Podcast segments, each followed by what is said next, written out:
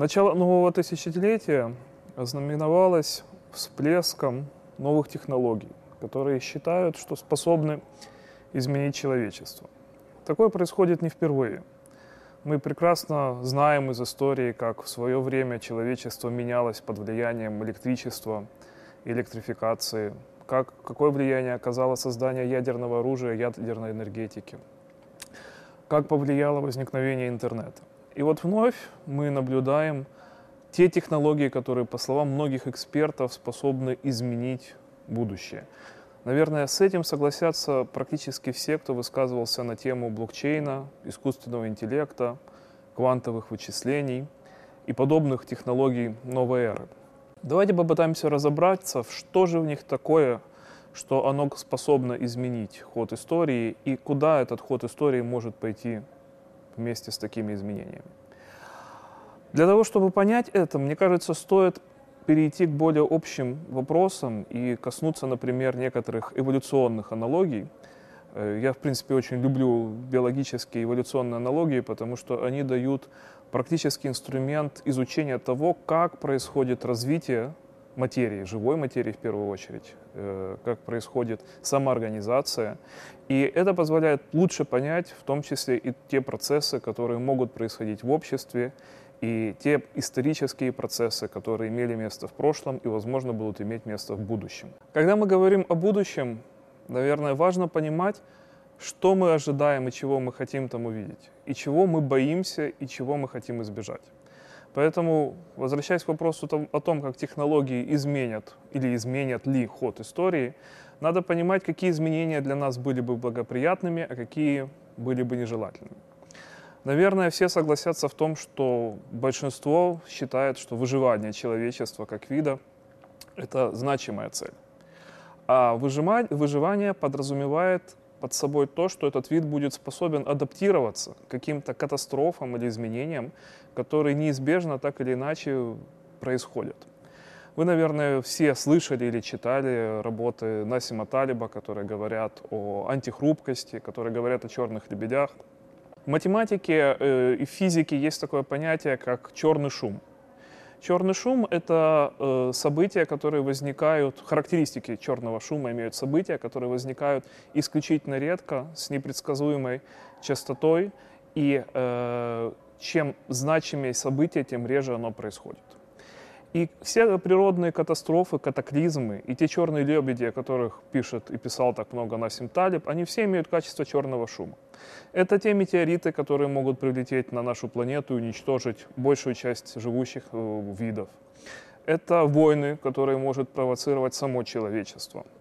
Это другие катастрофы, включая экономические события, которые так или иначе происходят. Э, чем сильнее катастрофа, тем реже она бывает. Это ключевая характеристика черного шума, но тем не менее она рано или поздно случается. Поэтому человечество должно быть готово к таким вызовам и должно быть антихрупко, или, говоря все-таки, наверное, более точным академическим языком, адаптируемо, быть способным адаптироваться к таким катастрофам, переживать их и идти дальше. Возможно, искусственный интеллект будет одной из таких катастроф, которая нас постигнет. Как же к этому можно адаптироваться? Адаптация и антихрупкость возможна лишь тогда, когда у нас есть многоагентная среда. Когда мы не имеем какого-то единого участника, единого субъекта, а есть набор этих субъектов, это может быть популяция, это может быть рынок, это, может, это могут быть люди, это могут быть организации. Но о какой бы мы системе ни говорили, Именно разнообразие и обилие участвующих в ней субъектов обеспечивают шансы выживания в случае каких-либо катастроф и непредсказуемых изменений. И поэтому любые попытки централизации таких систем – когда возникает единый центр влияния или определения поведения или допустимых стандартов, ведут к снижению устойчивости, к снижению адаптируемости и фактически к возникновению той самой хрупкости, которую мы хотели бы избежать. И тогда, конечно же, каждый прилетающий черный лебедь способен обрушить такую систему, вызывая глубочайшие кризисы, а иногда и исчезновение отраслей, культур, цивилизаций, в будущем, возможно, и всего человечества. Поэтому ключевым к устойчивости служит возможность быть многообразными. Именно поэтому не стоит исключать различные маргинальные течения и маргинальные взгляды из общества. Именно поэтому не стоит определять, что допустимо, а что недопустимо. Сама самоорганизация человечества и живой материи в состоянии вывести то, что будет работать и что не будет работать. Человеческий разум, он слишком примитивен для того, чтобы предсказать развитие событий на много шагов вперед. И большинство прогнозов любых экспертов всегда были ошибочны. Как мы можем считать, что мы можем руководить или определять то, каким должно быть человеческое общество? Мы не знаем. Наиболее правдивый ответ состоит именно в этом. И поэтому вот эта тематика децентрализации, которая ложится в основу таких технологий, как блокчейн, она ключевая с точки зрения того, что эта технология может дать. Если атомная энергетика да, и электричество дали нам возможность существовать значительно лучше, чем мы бы жили в условиях естественной среды обитания, то децентрализация в состоянии сделать устойчивее общество. Но такие изменения обычно требуют разрушения тех социальных институтов, которые господствуют э, в культуре. Например, все хорошо знают, что монополия власти и идеологии римской католической церкви была в значительной мере обрушена возникновением печатного станка. Технологии часто меняют формы работы общества, его институты, и вот блокчейн и искусственный интеллект, которые в чем-то во многом взаимосвязаны, об этом я подробнее расскажу чуть позднее, они обладают таким же потенциалом. Блокчейн впервые дает возможность э, децентрализовать общество и институты на уровне технологий. Он позволяет решить те проблемы, которые стоят перед человечеством многие тысячелетия. Ведь централизация тоже возникла не случайно. Она позволяет эффективнее реагировать на э, краткосрочные кризисы, хотя она снижает долгосрочную устойчивость, и она позволяет эффективно организовывать деятельность людей. Тем не менее, технологически это можно делать и без централизации. Мы можем устанавливать доверительные отношения в среде без доверия. Одна из тех, э, один из плодов применения технологии блокчейн. Поэтому э, на самом деле многогентность, децентрализация и такие подходы, они способны снизить вызовы от таких явлений, как искусственный интеллект, возникновение искусственного интеллекта человеческого уровня, благодаря тому, что э, мы создаем открытую среду, открытый рынок, который саморегулируется, который в состоянии сам... Это не значит, что он не будет переживать кризисов. Конечно же, будут происходить и кризисные явления, но они будут сохранять... Э, жизнь и экономика будет сохраняться после этих кризисов таким же образом, как и жизнь на Земле выживала и сохранялась после падения каждого метеорита.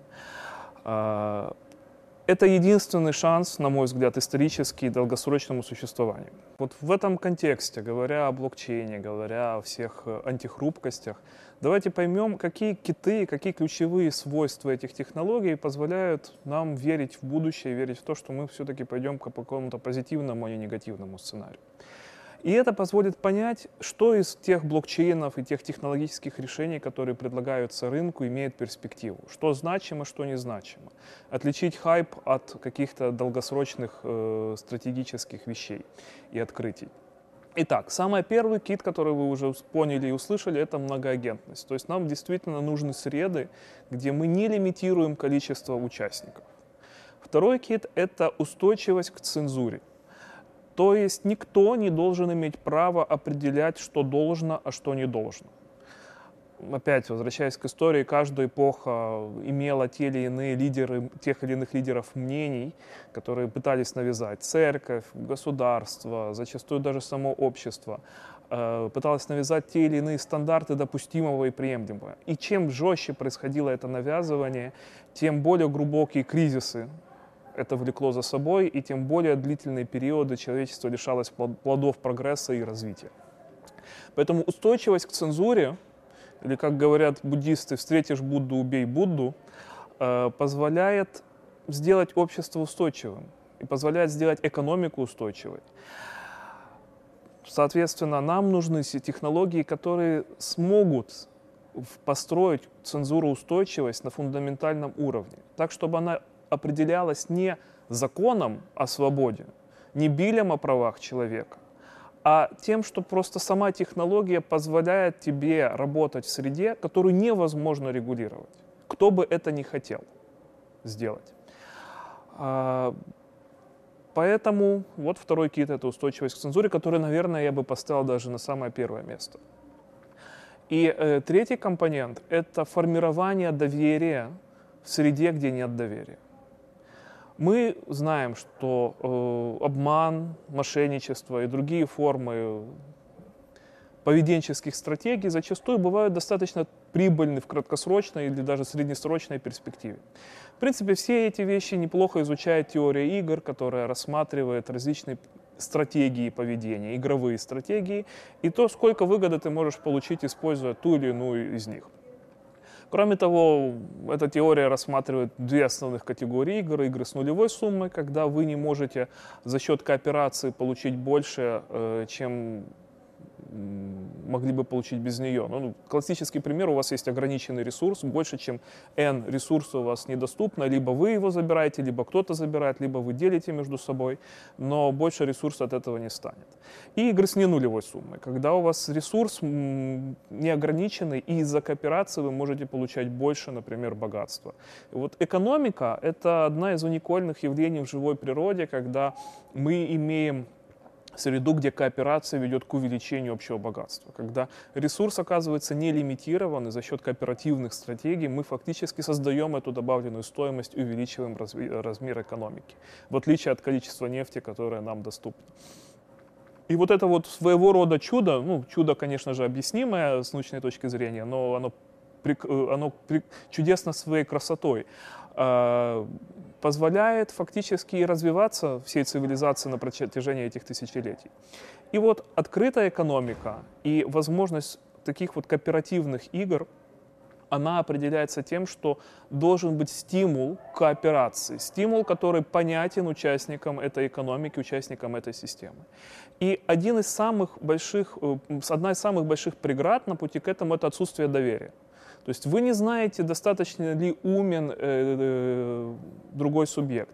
Э, вы не всегда можете предсказать, возможно, для него обман это будет более выгодным путем к взаимодействию с вами, чем честная игра по правилам, и вы тогда станете жертвой. Поэтому, когда мы берем экономические стимулы, делающими выгоду, кооперацию выгодной на понятном, простом уровне, и встраиваем их в технологию, мы получаем третий кит, который состоит в экономической инцентивизации кооперативных стратегий. И эта черта блокчейна является ничуть не менее ключевой, чем э, устойчивость к цензуре или многоагентность. И вот именно три эти, три кита способны сформировать систему, которая будет антихрупкой и устойчивой к любым вызовам. А вот теперь давайте посмотрим, используя эти критерии, на те тенденции, которые происходят в сфере блокчейна и технологий, криптоэкономических технологий. Э, одна из тенденций — это идея о том, что на самом деле именно блокчейн как технология важна. Не так важны криптовалюты, и в первую очередь биткоин, который был, наверное, Э, ну, не был, не наверное, а был, собственно, единственным и первым э, примером использования технологии блокчейн. Так вот, многие считают, что биткоин — это просто отец блокчейна, теперь он не важен, надо взять само ядро системы, блокчейн, и на нем уже строить что-то в будущем. А биткоин, вот эти вот спекуляции, это нечто негативное. Особенно это мнение популярно в корпоративной среде, в политической среде. Э, идея иногда для людей звучит здраво и понятно, но, к сожалению, сама эта идея убивает сразу же как минимум два китка, кита, из которых мы говорили. Первое – экономические стимулы. Зачем играть честно? Мы лишаемся возможности построить доверие в среде без доверия. Просто записывать все ходы и делать доказуемым то, что кто-то сделал ход в прошлом, это даст лишь платформу для построения новой морали, того, что надо делать, не надо делать, и наказания за неправильные поступки. На первый взгляд, многим это кажется правильным, но на деле это ничем не отличается от э, заповедей церкви или попыток инквизиции. Человек всегда будет совершать ошибки, и он должен совершать ошибки, потому что ошибки — это тоже компонент адаптации. Вот эти вот маргинальные формы, они в состоянии сохранить жизнь, культуру, цивилизацию в случае катастрофических потрясений. Не будет идеального общества, его не должно быть, как не бывает идеального газа. Поэтому просто сделать наказание, систему наказания и доказания того, кто где как ошибся, это совершенно недостаточно до тех пор, пока вместо того, чтобы наказывать, вы не станете экономически стимулировать кооперативное поведение. И когда вы из биткоина достаете самое важное, экономические стимулы, и пытаетесь оставить доказуемость и э, мораль фактически – вы получите китайскую систему, которая пытается построить новое неоконфуцианство на блокчейне, когда все ходы каждого человека, все его покупки задокументированы, и вы можете всегда оценить, насколько он благопристойный член общества. Поэтому технология блокчейн, как вы видите, когда из нее достают стержневые элементы, она может стать не инструментом цивилизации прогресса, а создать еще больше риски для общества. А, поэтому, конечно же, я являюсь противником идеи блокчейн без биткоина. Нам нужен блокчейн без биткоина, как многие говорят. Напротив, один мой хороший друг э, Джака Мазука, он весьма известный активист и э, с ранних дней евангелист э, биткоина, он говорит о том, что вместо блокчейна без биткоина нам нужен биткоин без блокчейна. Почему? Потому что что он имеет в виду под этим? Блокчейн — это лишь технология, которая позволяет реализовать те идеи, о которых я говорил в самом начале. Это не значит, что это единственный способ их реализовать. Это тот способ, который человечество нашло. И у этого способа есть свои ограничения, например, в отношении масштабируемости. И нам необходимо находить тех технологий, которые позволяют выстроить вот эти ценности на фундаментальном уровне, не зацикливаясь на самих технологиях. Не в технологиях ценность. Ценность в том, что они дают. И если мы находим более лучшую технологию, мы можем ее использовать для построения такого, таких систем экономических, общества, где действуют экономические стимулы, где возможно многоагентная система, где не будет цензуры. И поэтому если биткоин, если когда-либо возникнет валюта на другой технологии, которая будет решать такие задачи, это будет тот же самый биткоин биткоин не по названию, но по тем идеям и духу, с которым он создавался. Потому что создатели биткоина, они закладывали его фундамент именно такие ценности. Лишь нашли технологический способ сделать их на современном этапе развития индустрии. Поэтому да, биткоин без блокчейна. Э, и мы уже можем, посмотрев на рынок, увидеть те системы, которые стремятся убрать экономические компоненты. Федеративные консенсусы. Да, они, наверное, могут теоретически кому-то дать в enterprise среде преимущество, но я в этом очень сомневался. Потому что когда у вас есть федеративная система, где вам не надо устанавливать доверительные отношения, когда они у вас уже есть, и вы доверяете другим участникам, все, что вам надо, распределенная база данных. Они существуют на рынке десятилетия. Зачем вам блокчейн?